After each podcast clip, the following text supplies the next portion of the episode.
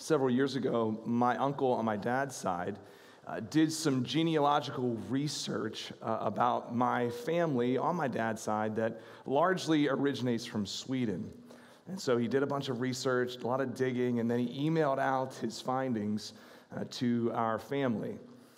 And a year ago, Laura and I looked at that genealogical record to see if we might find some names that would be suitable for our, our third child, who's a boy. We, our second is Soren, which is a Scandinavian name. Helsing is a Swedish Scandinavian name. So we're looking for something robust and Scandinavian. And so we came across options like Hans Helsing. We thought that that was maybe a little, a little too Swedish, and my sister in law said, You could call him Hansi. I said, No thanks, I don't know if that was a good, good fit. Magnus Helsing. Anders Helsing, that actually made the short list. We narrowed it down to two or three, and Anders was actually on there. Well, aside from providing a pool of potential names, I found it very meaningful looking at this record, this written record of names, this lineage that I am, in fact, a part of. It helped me understand my placement in a larger story, in a longer history. Because oftentimes in our own culture, individualistic as it is, we fail to see the breadth of where we came from. And so it helped me think about the continuity and connection that we all have with our past. It helped me understand my placement in an unfolding story. This morning we come to a passage less frequently preached. It is a long list of names, a record of returning exiles, a remnant of God's people, moved, stirred by the Lord, given favor from the emperor Cyrus to leave the Persian Empire and go back to their homeland to reestablish right worship there. And what we see is these returning exiles find their placement in a larger story, a story of restoration. So let's turn our Bibles to the book of Ezra, chapter 2. In the Bibles we provided on your chairs, you can find Ezra 2 on page 389. If you don't own a copy of the Bible, we would love to give you one as a gift. In the lobby where the bookshelves are, there are black hardback cover Bibles. You can take one if you have a friend who needs a Bible please feel free to grab one for your friend as well. We're continuing our sermon series in the book of Ezra that will go throughout the fall, and the title of that series is Return from Exile. And so I'm going to read chapter 2, this record of restoration. Now, these were the people of the province who came out of the captivity of those exiles whom Nebuchadnezzar, the king of Babylon, had carried captive to Babylonia. They returned to Jerusalem and Judah, each to his own town. They came with Zerubbabel, Jeshua, Nehemiah, Seraiah, Reelaiah, Mordecai, Bilshan, Mispar, Bigvai, Rehum, and Baanah. The number of the men, the people of Israel, the sons of Parosh, 2,172. The sons of Shephatiah, 372. The sons of Arah, 775 the sons of Pahath, Moab, namely the sons of Jeshua and Joab, 2,812. The sons of Elam, 1,254. The sons of Zattu, 945. The sons of Zaccai, 760. The sons of Bani, 642. The sons of Bebai, 623. The sons of Azgad, 1,222. The sons of Adonikam, 666. The sons of Bigvai, 2,056 the sons of Adin, 454. The sons of Ater, namely of Hezekiah, 98. The sons of Bezai, 323. The sons of Jorah, 112. The sons of Hashum, 223. The sons of Gebar, 95. The sons of Bethlehem, 123. The men of Netophah, 56. The men of Anathoth, 128. The sons of Azmaveth, 42. The sons of Kiriath Arim, Kephirah and Beeroth, 743. The sons of Ramah and Geba, 621. The men of Michmas, 122. The men of Bethel and Ai, 223. The sons of Nebo, 52. The sons of Magbish, 156. The sons of other Elam, 1,254. The sons of Harim, 320. The sons of Lod, Hadid, and Ono, 725. The sons of Jericho, 345. The sons of Senah, 3,630. The priests, the sons of Jedaiah, the house of Jeshua, 973. The sons of Immer, 1,052. The sons of Pashhur, 1,247. The sons of Harim, 1,017. The Levites, the sons of Jeshua and Kadmiel, the sons of Hodaviah, 74. The singers, the sons of Asaph, 128. The sons, the gatekeepers, the sons of Shallum, the sons of Atar, the sons of Talmon, the sons of Akkub, the sons of Hatita, and the sons of Shobai, in all 139. The temple servants, the sons of Ziha, the sons of Hasupha, the sons of Tabaoth, the sons of Keros, the sons of Sihai, the sons of Padon, the sons of Lebanah, the sons of Hagabah, the sons of Akkub, the sons of Hagabah, the sons of Shalmai, sons of Hanan, the sons of Giddel, the sons of Gahar, the sons of Reaiah, the sons of Rezin, the sons of Nekoda, the sons of Gazzam, the sons of Uzzah, the sons of Paseah, the sons of Besai, the sons of Asnah, the sons of Meunim, the son of Nephishim, the sons of Bakbuk, the sons of Hakabah, the sons of Harhur, the sons of Bazluth, the sons of Mahida, the sons of Harsha, the sons of Barkos, the sons of Sisera, the sons of Temah, the sons of Neziah, the sons of Hatipha, the sons of Solomon's servants, the sons of Sotai, the sons of Hassophereth, the sons of Peruda, the sons of Jaalel, the sons of Darkon, the sons of Giddel, the sons of Shephatiah, the sons of Hatil, the sons of Pochereth, Hazabiam, the sons of Ami, all the temple servants, and the sons of Solomon's servants were 392. The following were those who came up from Tel Melah, Tel Harsha, Cherub, Adan, and Immer, though they could not prove their father's houses or their descent, whether they belonged to Israel, the sons of Delaiah, the sons of Tobiah, the sons of Nekoda, 652. Also of the sons of the priests, the sons of Habaiah, the sons of Hakkoz, the sons of Barzillai, who had taken a wife from the daughters of Barzillai the Gileadite, and was called by their name. These sought their registration among those enrolled in the genealogies, but they were not found there. And so they were excluded from the priesthood as unclean. The governor told them that they were not to partake of the most holy food until there should be a priest to consult Urim and Thummim. The whole assembly together was 42,360, besides their male and female servants, of whom there were 7,337. As they had 200 male and female singers, their horses were 736, their mules were 245, their camels were 435, and their donkeys were 6,720. Some of the heads of the families, when they came to the house of the Lord that is in Jerusalem, made freewill offerings for the house of God to erect it on its site. According to their ability, they gave to the treasury of the work 61,000 darics of gold, 5,000 minas of silver, and one hundred priests' garments. Now the priests, the Levites, and some of the people, the singers, the gatekeepers, and the temple servants lived in their towns, and all the rest of Israel in their towns.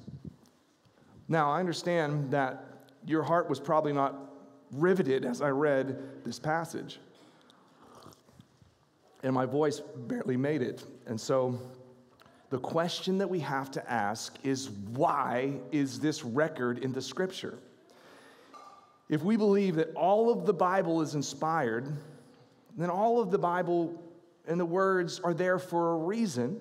And we've got to ask ourselves the question why did the author of Ezra see fit to share with us 70 verses that, if you're honest and I'm honest, we skip over in our annual Bible reading? Why is it here? Does it have any bearing on our lives? Is it relevant? And I want to submit to you that yes, it is relevant. There's a purpose for this rich record. These records, lists of names and families, numbers, genealogies are important literary tools that help God's people have continuity to the past. Like the genealogy that I looked at months ago, help us see our place in an unfolding and larger story. Genealogies, lists of names, they tell a story. And in the Bible, it's a sweeping story of redemption that God is working. He's passing promises from person to person. These are pipelines of promises kept. That's the importance of genealogies, and you see them everywhere in the Bible Genesis, Exodus, Numbers, Ezra, Nehemiah, Ruth, First Chronicles, Matthew, and Luke. Genealogies abound in the scriptures. Don't skip them. Read them as best you can. You will fumble over the names, but ask the important question why? Why has the author of this given book placed this record, this list, this genealogy at this point in the book? They're purposeful. Allow me to read a helpful quote by a former Old Testament scholar, Walter Brueggemann.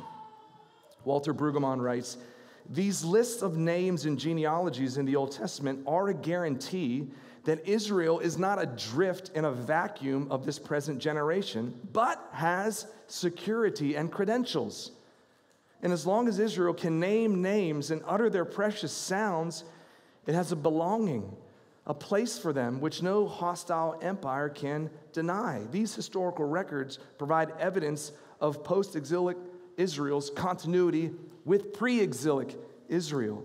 It provides reassurance to the returning exiles that they are the continuation of God's redemptive plan, that God had not forsaken them. Genealogies are pipelines that carry God's promises throughout the history. And so, as much as we want to skip them, the ancient reader would cherish these precious names. Why? Because it pointed to their past and the God of their ancestors, who was their God. And though they were in a difficult situation for the past 47 years in exile in Babylon, they could say, No, I'm a part of a history, I'm a part of a people, remnant of a, of a people that God has promised to, to work, to redeem to restore. So, this list of names in Ezra 2 is a record of God's restoration. Each name is there for a reason. Real people with real stories who God extended grace to, graciously returned them to their homeland. Ezra 2 is a record of God's restoration. Now, what I want to do is reveal to you four priorities in the list. Because as you go throughout, you'll see some, some differences, some, some disruptions in the pattern, which is a way that the author's highlighting or drawing our attention to. Four priorities the priority of history, the priority of worship, the priority of obedience, and the priority of generosity. Four priorities history, worship, obedience, and generosity. First, the priority of history. What we see in verse 1 and following is the right response to the decree of Cyrus that Dylan and I have been preaching on the last two Sundays, 539 BC. A new empire is in charge. The Medo Persian Empire overtook the Babylonians sometime around 539, 540 BC. And soon after, that empire, under the Emperor Cyrus, comes into power. He gives a decree, he releases Israel, a conquered people by Babylon, he releases them to go home. And he supplies them with resources to go and build and reestablish the right worship in their homeland. And this is the right response. These are the returnees, these are the ones who go. So we see in verse 1 now these were the people of the province who came up out of captivity of those exiles whom Nebuchadnezzar, the king of Babylon, had carried captive to Babylonia. They returned to Jerusalem and Judah, each to his own town.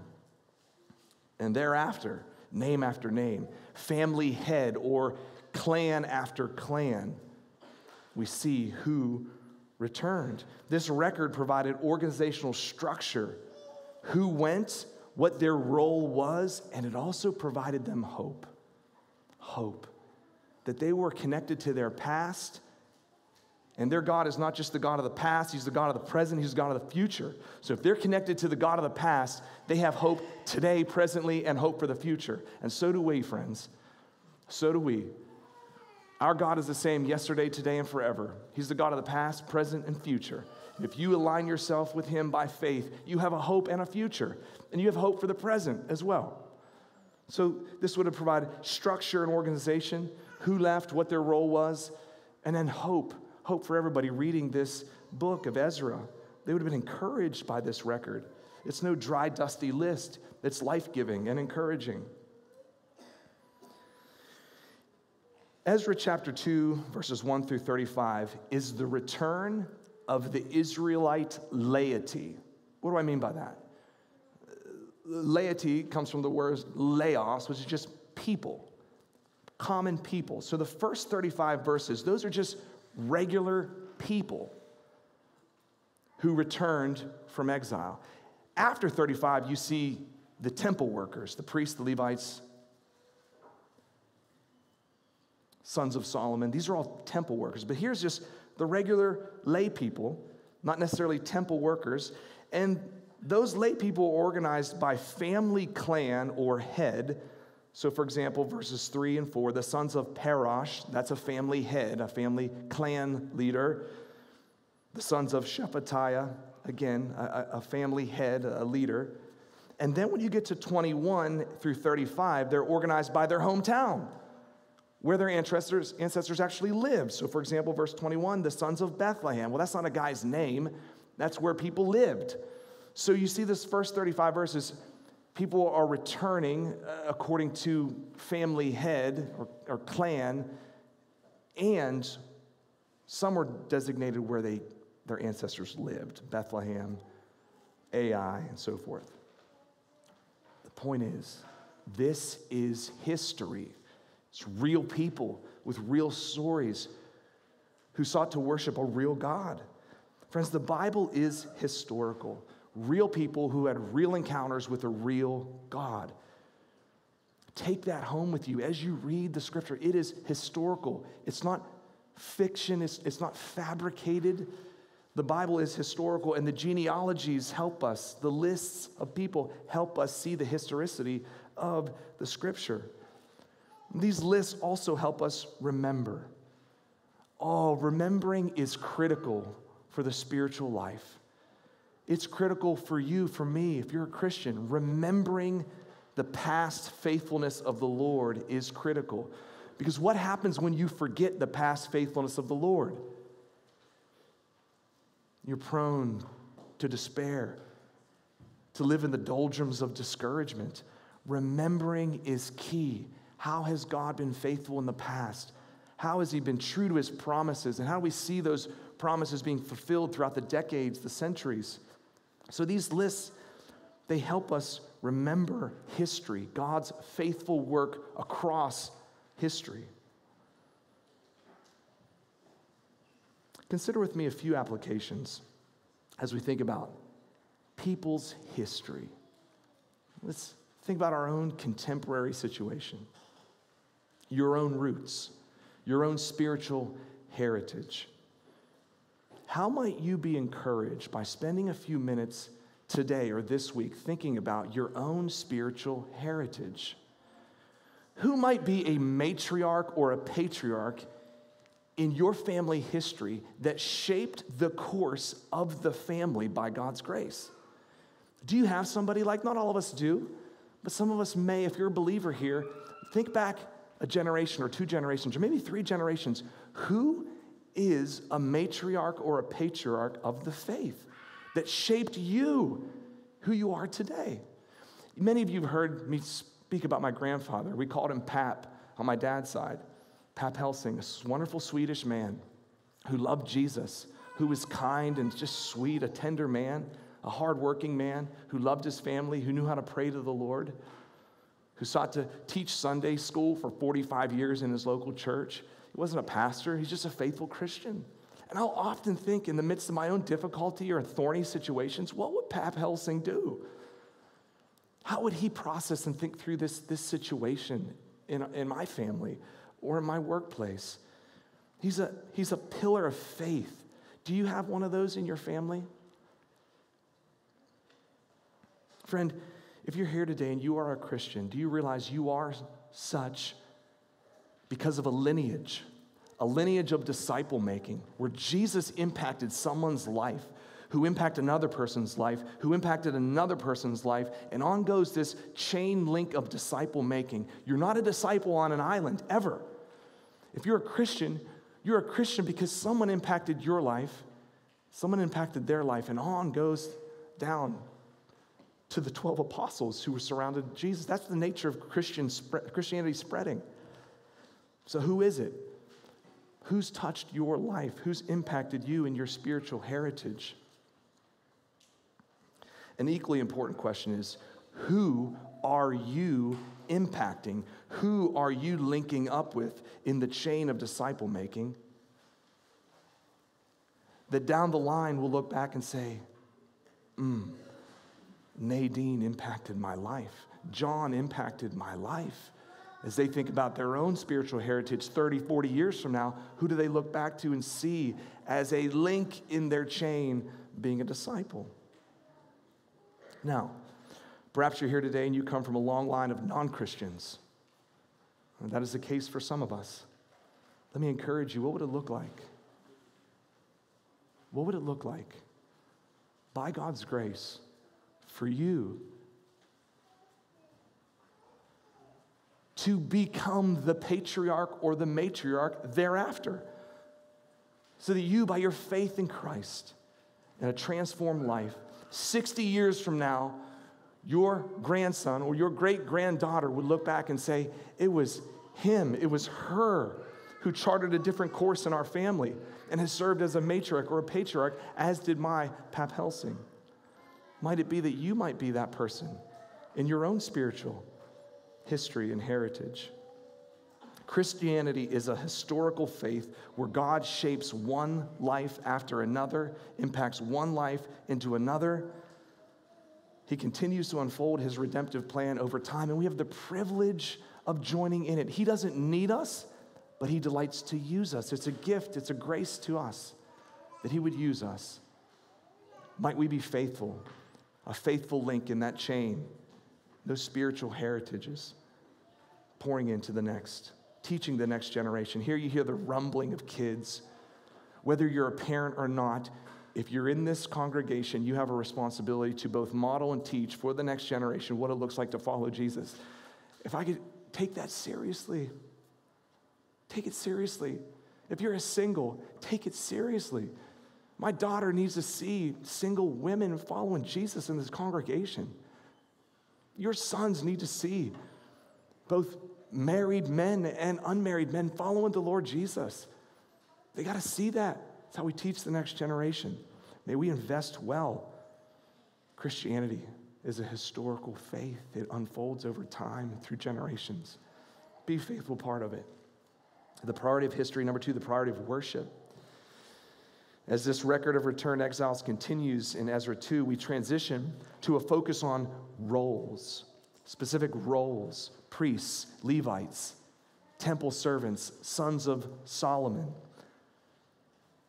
Many of these roles speak to the priority of worship among God's people. These were temple staff, temple workers, integral part of the worship of God's people. We see a list of priests beginning in verse 36. So priests were set apart for worship at the altar, interceding and acting as representatives before God and as spokespeople to the people from God. We see a list of Levites beginning in verse 40. These were temple attendants. Some were singers, some were gatekeepers, some were teachers. They were a utility role. Levites. We see a list of temple servants beginning in verse 43. The role of these temple servants was originally instituted by King David. Had a great division of labor in the temple so that each person had a job so that worship could be sustained. And then we see a list of the sons of Solomon's servants in verse 55. We're not entirely sure what this is, but it's likely that these are laborers who work to construct the new temple. Just as in 1 Kings chapter 9, Solomon commissioned many laborers to construct the first temple that was destroyed in 586 BC. So, all of this taken together priests, Levites, temple servants, Solomon's servants all of these roles were carried out in the temple. Why are we so clear in this passage that they're going? Why, why is the author of Ezra being so clear that these folks are going? Because in order to reestablish right worship in Israel, you got to have people to serve and to staff the temple, to lead, to build, to administer, to sustain its worship for the benefit of the whole. This focus on temple roles in the record of returned exile highlights the precious priority of worship among God's people. Worship was central to the life of God's people. Their lives revolved around the worship of the holy God, the Holy One of Israel, who they drew near through temple sacrifices, through the priests they could be forgiven temporarily by those slain lambs and bulls and goats. We know that they would point forward to an ultimate sacrifice, a once and for all sacrifice, but in the moment, in that temple, it provided a means of forgiveness and restoration for the moment. They could pray, they could intercede, they could seek God. Worship was central to all that they did. As we think about the priority of worship in this list of names, it holds out a truth relevant to all of us. Friends, all of us are worshipers by nature. God created you and me to worship. And we know Genesis 3 onward distorted that worship such that we are prone to give our affections to lesser things, to worship things that are sub God, and it leaves us ruined as a result. But as we consider this passage, we see God is a God who restores his people's worship. He puts people in place to reestablish right worship, to reclaim worship among a generation and thereafter. God is in the business of restoring the worship of his people. And so, can I encourage you today? Where do you find yourself? Take worship inventory. What are you giving your affections to? What are you in love with in this life? Is it satisfying you? Is it worth your worship? There is only one worth your worship God the Father, God the Son, God the Holy Spirit, the only one who can satisfy the deep longing of your soul. Worship Him alone. And know that today, if you're worshiping other things, you have an opportunity to be redirected, reoriented into the right way, to the right worship of the living God. How does that happen? How is your worship reestablished and redirected? Not by you going anywhere, but by God coming to you.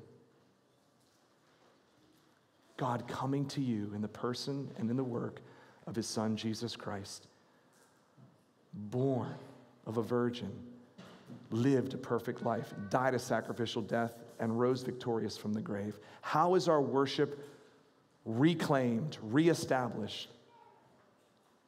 By putting your eyes on Jesus Christ, the one who restores us and welcomes us to worship him.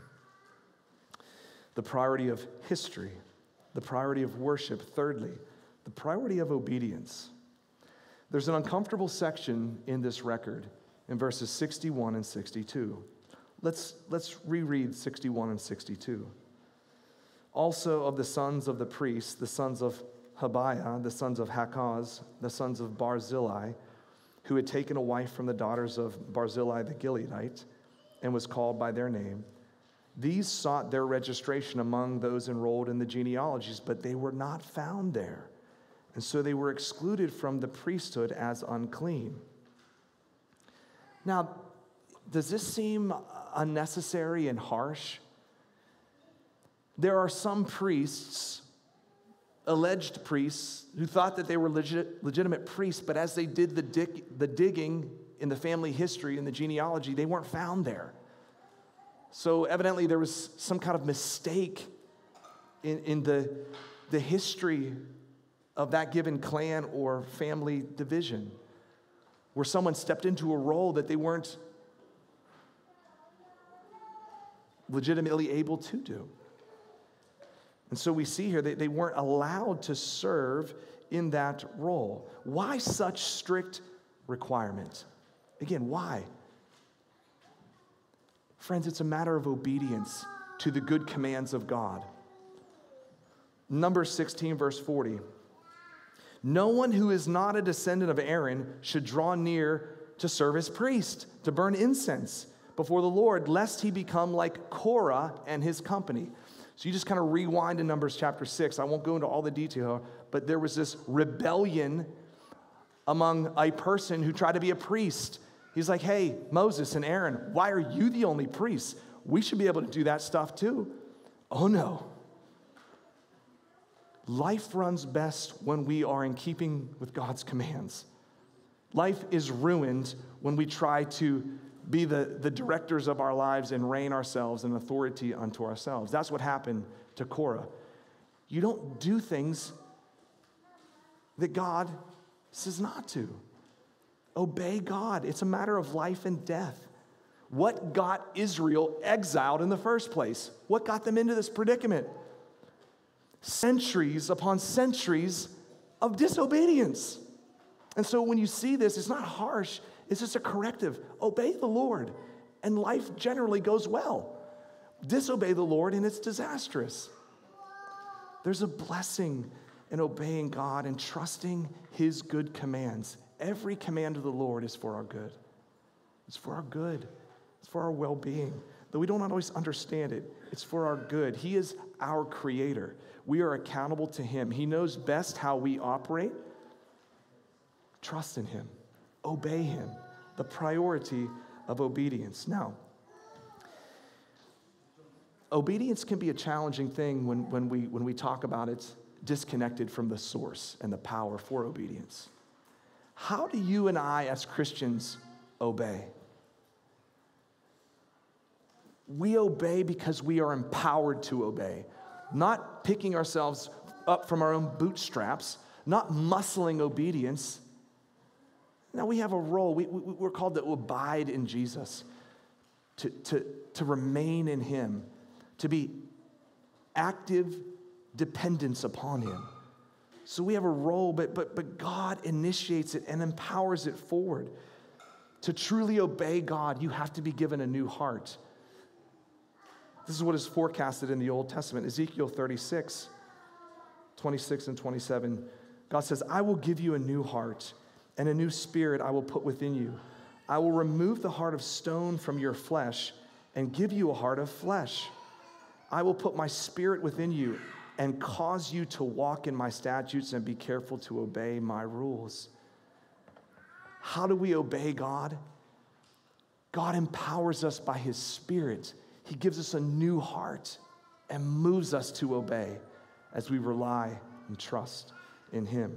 Your power for, for obedience as a Christian is derived from Jesus Christ, resting in him, relying upon him, staying rooted in him the priority of history, the priority of worship, the priority of obedience, fourthly and finally, the priority of generosity.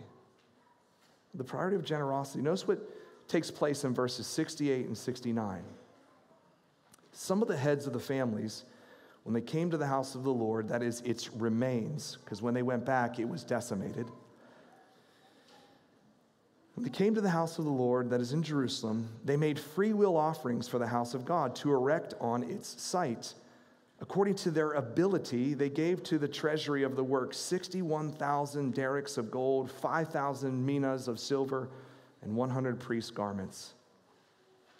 What do we see here? People freely, generously giving to the work of temple restoration. It required precious metals and stones and jewels for the temple to be constructed as God designed it. And many of those resources came from the people themselves, willingly, generously giving, notice, according to their ability. People gave of their resources according to what they had. It's exactly what Paul talks about in 1 Corinthians 16 and 2 Corinthians chapter 8. 1 Corinthians 16, at the first of the week, set aside a portion of your gain. 2 Corinthians 8, 3, for they gave according to their means. We're called to give according to what we have, not according to what we don't have. We're called to give in accordance to what we have, according to our ability. That's what we're held accountable to. And so they're, they're freely giving, no one's coercing them.